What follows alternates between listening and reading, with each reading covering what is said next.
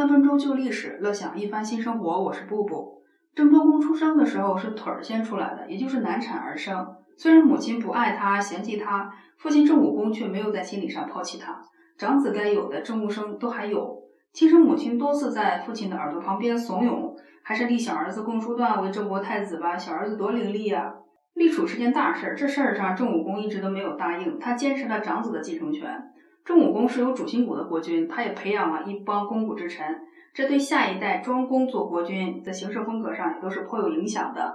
镇压了共叔段的叛乱，庄公把母亲扔到了郢那个地方。之后庄公还能接受颍考叔委婉的建议，挖黄泉去见母亲。庄公是个能听得进去劝谏的人。颍考叔也就是在吃饭的席间故意的朝口袋里放了一块肉，这好引起庄公的注意嘛。待国君问起，颍考叔就回答，我母亲吃过了我做的很多好吃的，却没有吃过大王您赏的肉，我得把肉带回家给我娘煮汤吃。郑庄公还真接受了这样的劝谏，回头就挖了隧道见了母亲，原谅了彼此，也赢得了郑国上下的民心。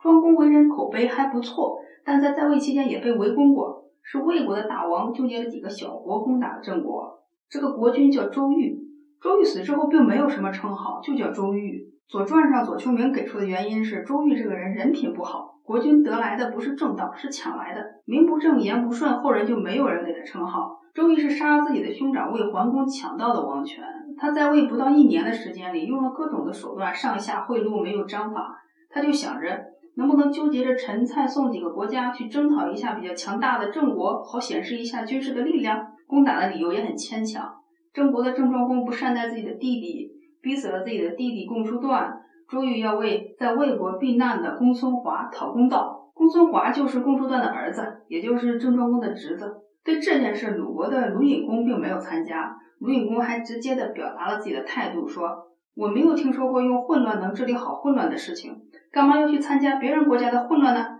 这样只会让混乱的国家的人们生活的更混乱。这一仗也不算是打赢了吧，这几个小国把郑国的步兵给打退了，然后顺手把郑国附近的稻子给割走了，抢了点粮食。